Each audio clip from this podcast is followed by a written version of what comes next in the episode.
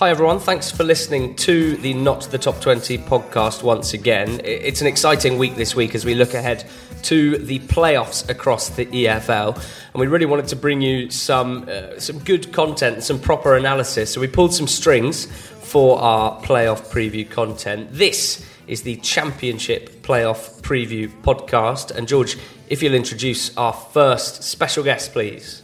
Yeah, our first guest is a guy who knows the Championship uh, pretty well. Um, Dave Edwards from Reading, obviously formerly of, uh, of Wolves, amongst others. So we're going to speak to Dave. He's obviously played against all four clubs in it. We're going to talk to him about the drama on the last day of the season as well and Reading's survival. So, yeah, here he is, Mr. Dave Edwards.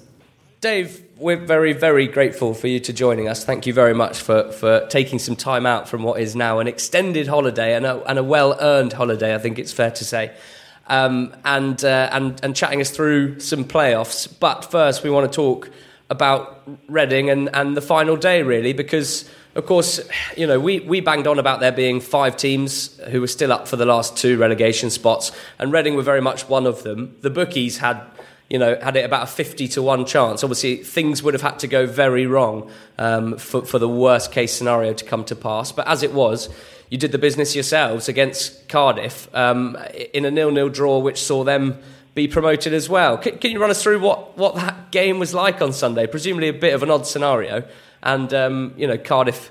Uh, I, I, watched the game. Plenty of long throws, plenty of set pieces, and you, you, you, stood up to the test. So, what was the game like from a player's point of view?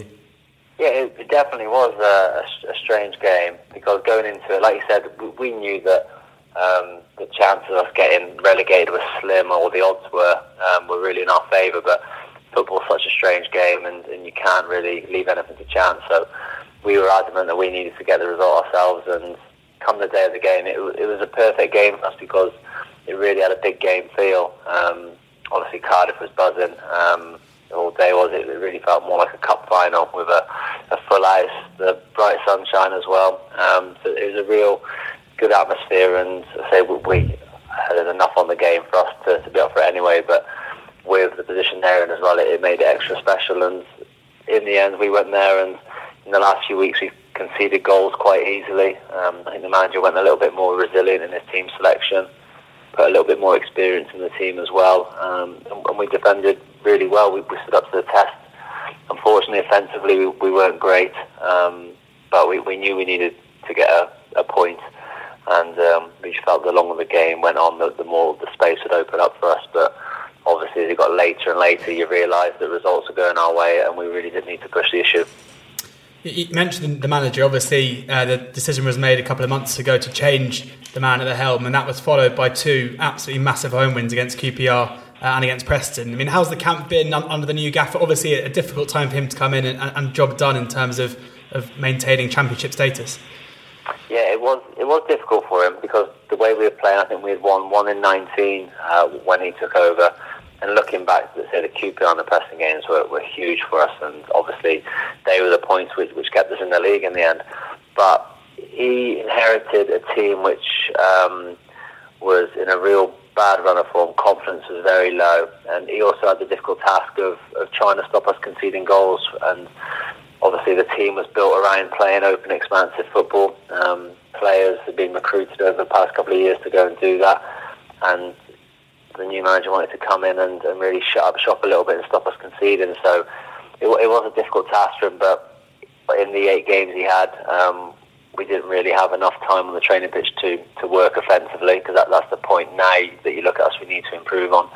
But he definitely made us a lot more solid. Um, you look in, in those eight games, I think we had three or four clean sheets, which is which is really good considering the run we was on when he took over. Um, obviously, we had some, some bad days as well against Ipswich and, and Sheffield Wednesday, but I think that just just showed everyone how big the task is and how far off it we, we have been, and it's going to be a, a huge summer of recruitment for the club. But then also the lads that are, are still going to be there next year. It's um, we want to sort of draw a line under this season that's been so disappointing and then give it a real good go next year.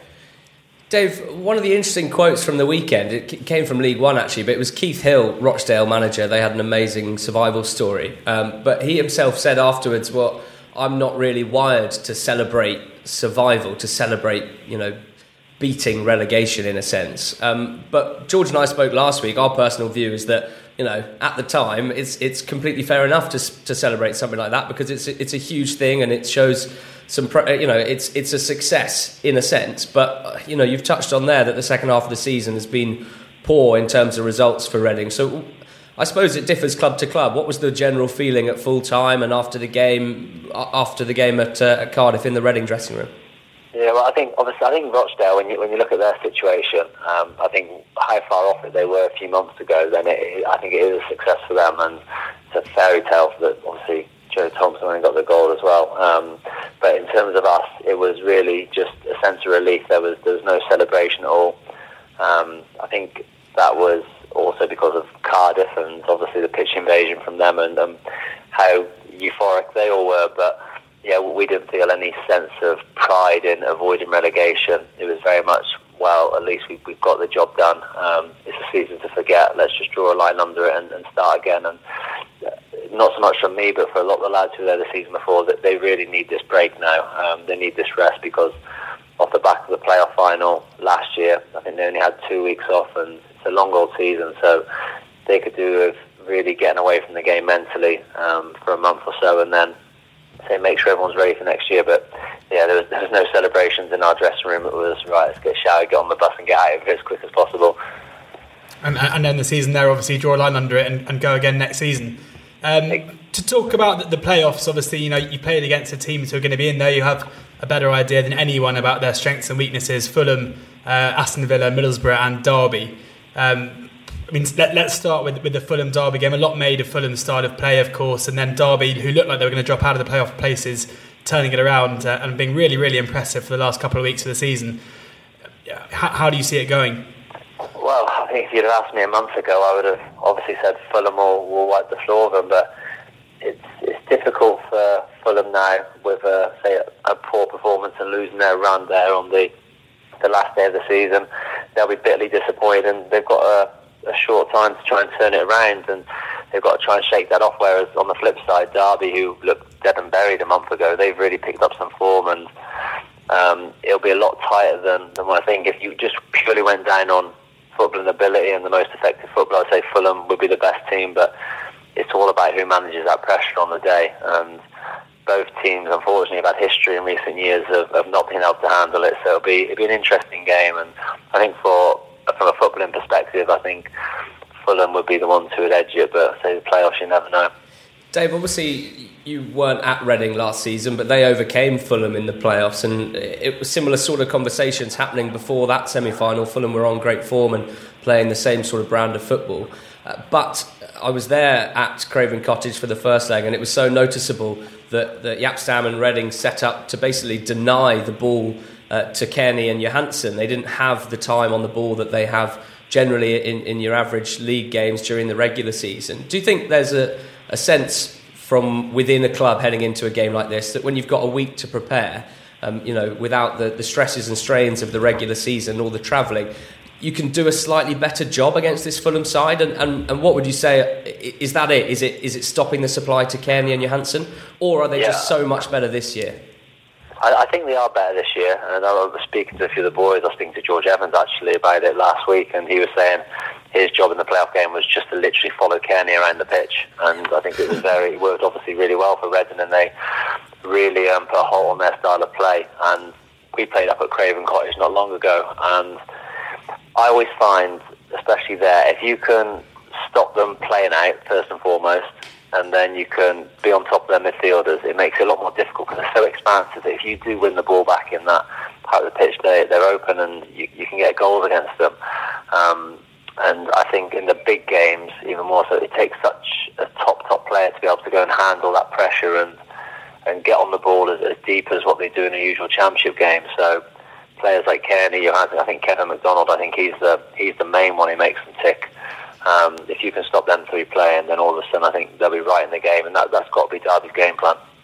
You mentioned a couple of good players um, at Fulham. There's one, I've been desperate to ask this question to a professional footballer in the Championship, and, and you're going to get it. Middlesbrough, Adama Traore, I mean, how do you deal with him? When you're facing up against a guy with that kind of pace and that ex- explosive ability, what do you do to try and nullify that threat?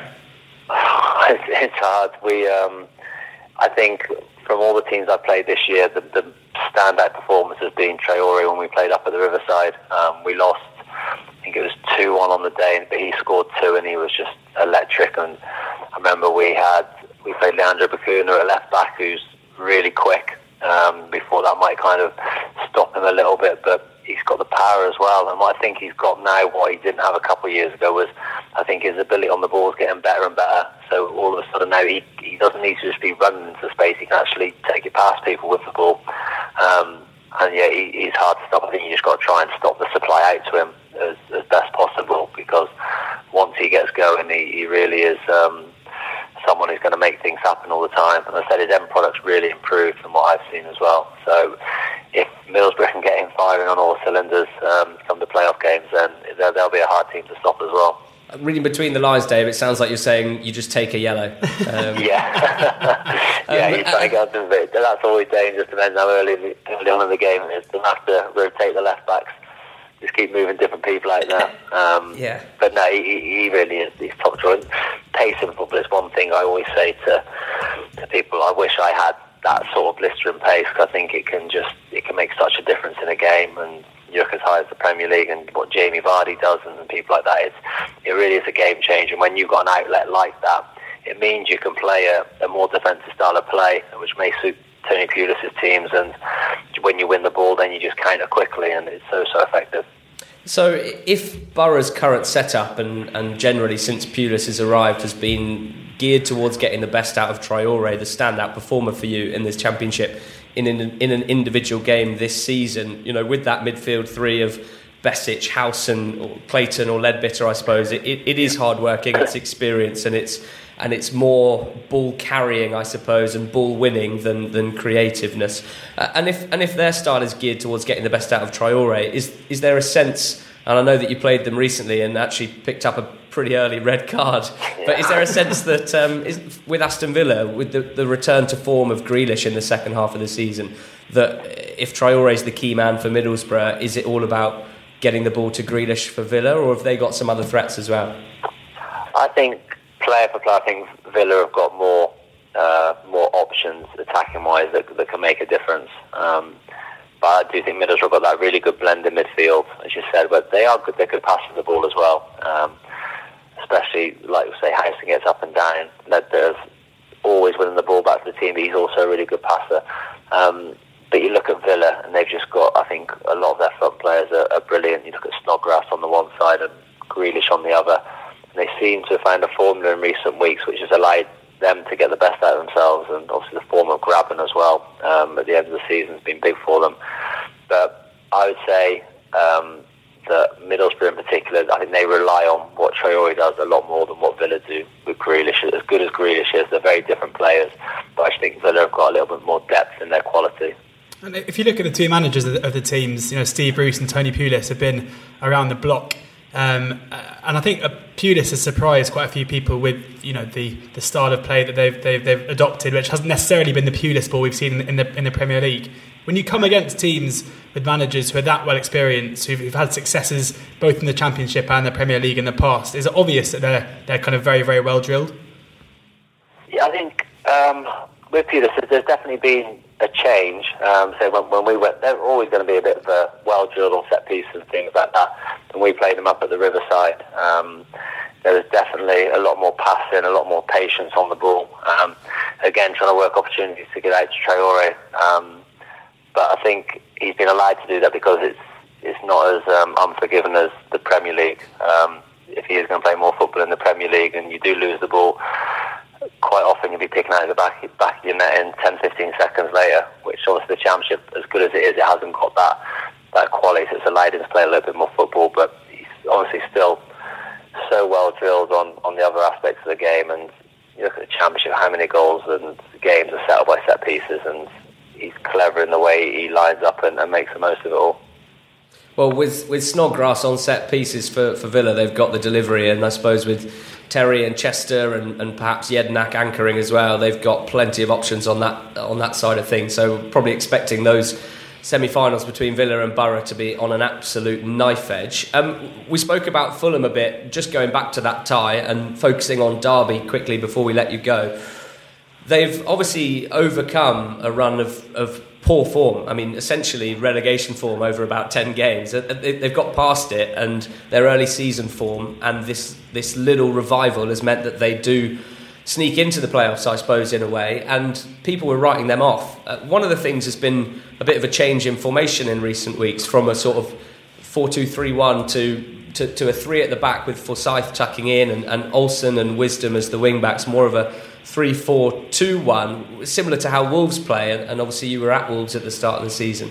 Do you think that, that system can be can be a bit of a game changer for them in, in the playoffs? Is it is it a bit confusing maybe to change system this at this stage of the season, or, or can that be a real positive for them heading into the playoffs? I think it, it'll work as a positive because I think that they're in a position where they needed to try something different. I think all Derby fans, fans and the, the, whole city would be thinking that here we go again. This is the yearly thing which happens around this time of the season. So he changed things not drastically, but had a slight change to the system. Um, and he's got players there who are used to playing that system. When I look at Joe Ledley and Tom Lawrence, they was involved with Wales and they fit naturally into that. But I think with that particular system, if you've got time to work on it, which they obviously have done um, and get it right and get it well drilled, then it's it's such a hard formation to, to play against. You, you don't know whether, as a midfielder, you don't know whether it's best to, to press the holding midfielders to apply a bit of pressure, knowing though that you've got the, the two number tens behind you, if you like, and you do get caught in between two, and then a lot of the time you do then kind of overload one side of the pitch as a defensive team just to try and get near people basically, and then that allows a big switch to the opposite wing back, which you see Wolves do so well with Doherty and Douglas.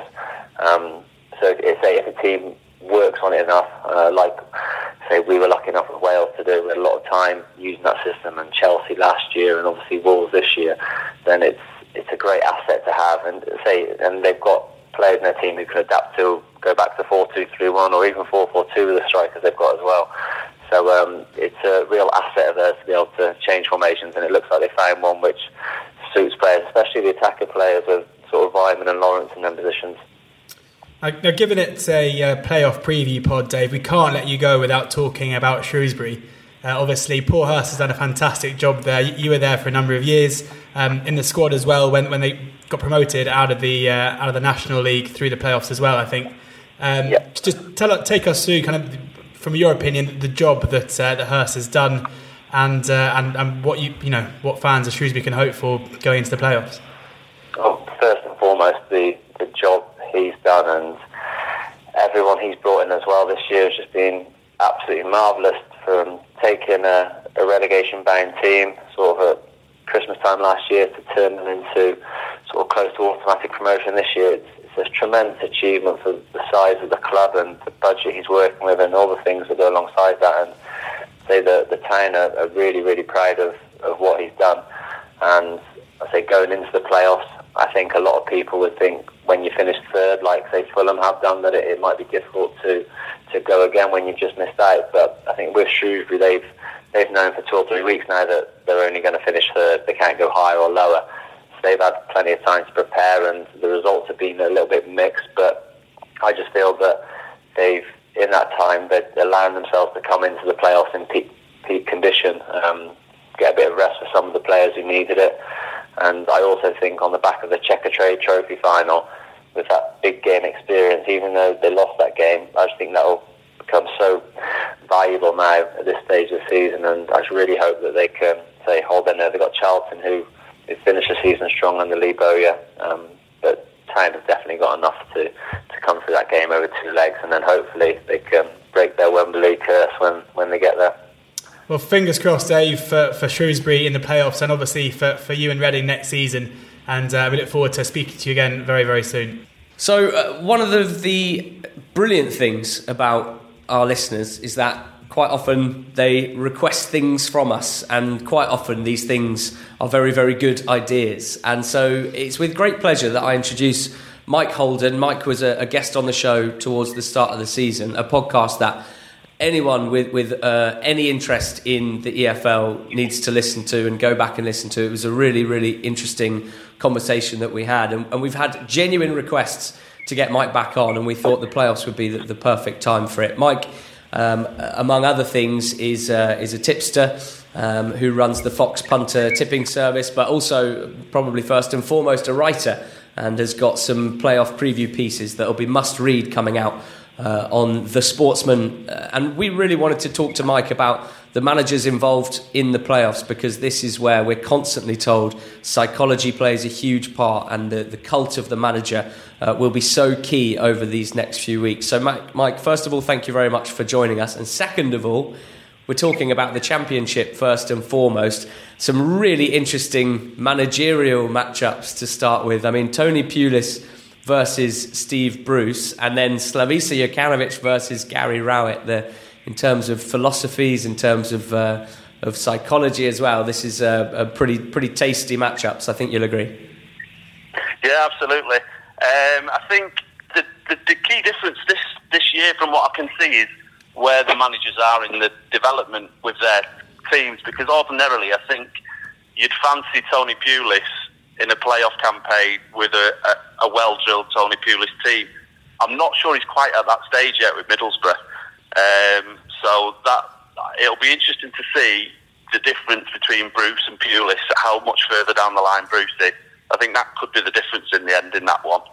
Um, yeah, because uh, I think I think the masculinity thing's a big a, big thing in the playoffs where teams who aren't performance driven, they it's what they do in both penalty boxes that matters and, and, and things like that. Uh, and Pulis is normally the type of manager for that. Um, but then you've got Jokanovic at Fulham, uh, who's just got Fulham sort of over the season. All right, not finished too clever at the end of the season with that final result. But over the second half of the season now are just playing. He couldn't have asked for any more of you know the way he wants to play, and you know they're just like such a well-oiled machine. So it'll be interesting because now we've got what you'd regard as a feminine team who are just really right at it, and it'll be interesting to see how it pans out. Talking about masculinity, and I think we can agree that Tony Pulis is someone who's always kind of embodied that with his teams. But it's been interesting to hear him say um, that they are the underdogs going to the playoffs, and saying that that Aston Villa have the best squad in the league? I mean, is this is this mind games? Is this classic Tony Pulis, or, or do you think he actually believes it? Uh, yeah, I think it's a little bit of mind games. I think he'll, you know, they'll do anything they can at this this stage. Is you know to come out with it straight after the game as well at Ipswich. You know, he's kind of getting it in early. He's not even waiting for the pre-match press conference. He's getting it in straight away. Um, so I think I think that probably is an element of mind games that. I think the key thing as well is uh, the one thing I've noticed with both Bruce and Pulis is they were desperate to avoid Fulham. Uh, I think you could see that with Middlesbrough, you know, for the, their last minute equaliser. Bruce even, maybe not directly, I can't remember, but kind of referred to the fact that, you know, when he was talking about how he approached the last few games of the season, you, you kind of got the impression that, well, rule number one is we don't want to play Fulham. So I think when you're at that stage, where the managers are at that stage, it's kind of interesting. I think I think Bruce and Pulis will both be, just be happy primarily to avoid that, that fixture over two legs, especially. What have you made of Gary Rowett, Mike? He's been a, a, real figure of interest for us this season. Obviously, we've got a bit more of a body of work to judge him on. Um, he was slightly hamstrung in terms of his squad at, at Birmingham, and you'd say less so really at Derby, and yet. Uh, there still are questions about his style, and certainly did pretty well. I think it's fair to say to to drag them back from the brink after what looked like being another bottle job, essentially in the second half of the season. How have you how have you sort of viewed Rowett's season as a whole? Uh, as a whole, I think the first thing to say is that he's done a very good job. I think. Um, I think to get Derby into six, I'm not sure they were quite top six in the betting at the start of the season. Um, it's easy, kind of after the event and the run that they went on up to Christmas, to think, oh yeah, Derby of course should have been top six, and I don't think that was the case at the start of the season. I think there were, you know, a team that might be knocking on the door, but not guaranteed top six. So he's achieved that, and that in itself, you know, is, is a great achievement. I think though, as the season's gone on, I think this has been by some distance the biggest learning curve in Rowett's career so far. Managing a club like Derby under the conditions that he had, I think it even he was taken aback by the reaction when just after Christmas they started dropping points and, and you know results started turning. Uh, you know they, they started struggling a little bit, and I think he was surprised at how quickly the local media, people around the club were coming out and saying, "Oh, here we go again. It's the old you know Derby choking," and you know he was kind of thinking, "Well, why is everyone being so negative all of a sudden? Where's this come from?" And I think that's been a big learning curve for him because I think as the season's gone on, you've noticed him start to maybe behave out of character a little bit. He, he's not normally one for digging out other managers or being, you know, winding up in press conferences and stuff. But you know, the stuff with Cardiff and Neil Warnock, and you know, there's been little bits of digs at Forest, and I think it's it'll be interesting to see how he reflects at the end of the season. Um, you know, on, on you know whether he was comfortable getting involved in those kind of things, or whether next season he would just let, us just stay focused on the football. And if we have that wobble, you know, uh, this is assuming they don't go up because they're coming into it in good form and in, in well in good mood now, where that wouldn't have been the case two or three weeks ago. But if they are in the championship again next season, it would be interesting to see how, you know, what he, you know, what he gets involved in and what he doesn't, and how he approaches that. If there's a wobble, how he deals with the reaction next season. Very interesting indeed. I mean, let's now look at the betting. And uh, in the championship, Fulham are the favourites to win the playoffs at seven to four. Uh, best price for Betfred. Aston Villa eleven to four, pretty much across the board. Uh, five to one, black type are about Middlesbrough, which is a huge standout price, and Derby eleven to two with the same firm.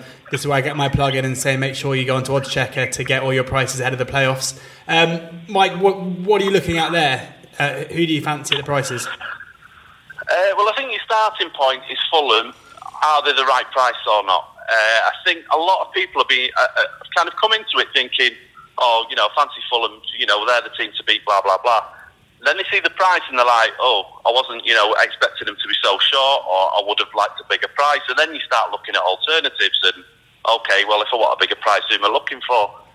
Uh, but I think the first, I think the key point to make is that there's a bit of a stigma around finishing you know, being involved in the automatic race, finishing in the highest position, and then going into the playoffs as if that's detrimental necessarily. But when you're the best, you know, the statistics show 80, 84 playoff campaigns now going back in the current format to 1990. And it's, I think it's basically a 17 to 10 shot that the highest placed team wins, uh, which maybe surprises a few people. But I think what it is is I think for the most part, for 80% of playoff campaigns, it is pretty much 25% distribution, but then every one in five playoff campaigns, there'll just be a team that's too good for the others. And I think Fulham fall into that category. Now, where the difference is a little bit uh, in this case is that with Fulham, they've got this little bit of a thing uh, that they, you know, choked at the end of last season is probably the only way to put it I think it's harsh to say that they choked at Birmingham though on Sunday because I think we all went into that weekend thinking, well, Cardiff are up. And I think Fulham were perhaps guilty of not. It wasn't so much the pressure as, as much as, you know, they were just kind of what their expectations were before the start of the day. And then once they were behind, it was, you know, they were always chasing. Um, but I think in the second half of the season, they've been phenomenal. And they've beaten nine of the top ten teams in the second half of the season. They've, you know, including all of the top six. Um, so I think they've answered most of the questions. That away win at Millwall the other week was a, a real big statement for me that no matter what the conditions, no matter what the atmosphere, no matter what was riding on the game, they are capable now of digging out those results, even when it's not going well. So for me, I think they've answered most of the questions, and the price they are is the price that a highest placed team should be, uh, you know, according to historical trends. So I've got no qualms with the price there. So for me, it will be uh, I will be back in Fulham. It's interesting you say that. I mean, someone in black type had them 11 or 10. And uh, so I think someone in black type obviously agrees with you. 7 or 4 is, a, is around about 13 to 8 around as well. Uh, just another thing on Fulham as well, and I suppose this comes into the psychology. They went into that semi final against Reading last year, massive, massive favourites to win that semi final. um, favourites. I think they were as well to, to, to, be promoted through the playoffs. Will that experience, you know, with the same manager, with, with a large proportion of the same squad, that should help them, or, or do you think that could be, a, be a, you know, a bad memory? Uh, I think I think it helps them to begin with. Um, it, it, depends on the mindset once adversity. If they go behind and how they deal with going behind is the only way we'll find out. I guess um, it's that'll be the key moment. It's it's it's you know if they find themselves behind and, ch- and chasing and panicking, you know if they don't panic, there's been situations. See, the problem is, is when they go behind seems to be the biggest difficulty rather than at Millwall they never actually went behind as close as they were to going behind for you know a few times in that first half. Um, and if they can avoid that, oh here we go again kind of attitude, if they go behind, that, that that's going to be the key. But they're, they're good enough. They've kept enough clean sheets, and they've managed games so well in the second half of the season that they are capable of not going behind at any stage in the three games. So you know that that that's my big reservation is once they go behind, it, how they deal with it if they do go behind. Well, Mike, you said yourself that when you're looking at the betting here for the Championship players, you've got to start with Fulham and you've got to work out what you think about them. And thank you very much for, for that expertise. Uh, anyone listening who fancies hearing Mike's thoughts for League One and League Two, well, check your podcast app because we've got this exact same thing for League One and League Two in those podcasts. So join us over there and uh, and keep your playoff preview tips coming there. Thank you very much, Mike. Well, we head into another championship playoff campaign with Fulham as the favourites, with Fulham as the team in the best form, with Fulham as the team with the most eye catching style of play, and they're up against Derby. Villa and Middlesbrough seems to be a bit of a pick 'em situation, George. After everything we've heard and all your research, where's your money going?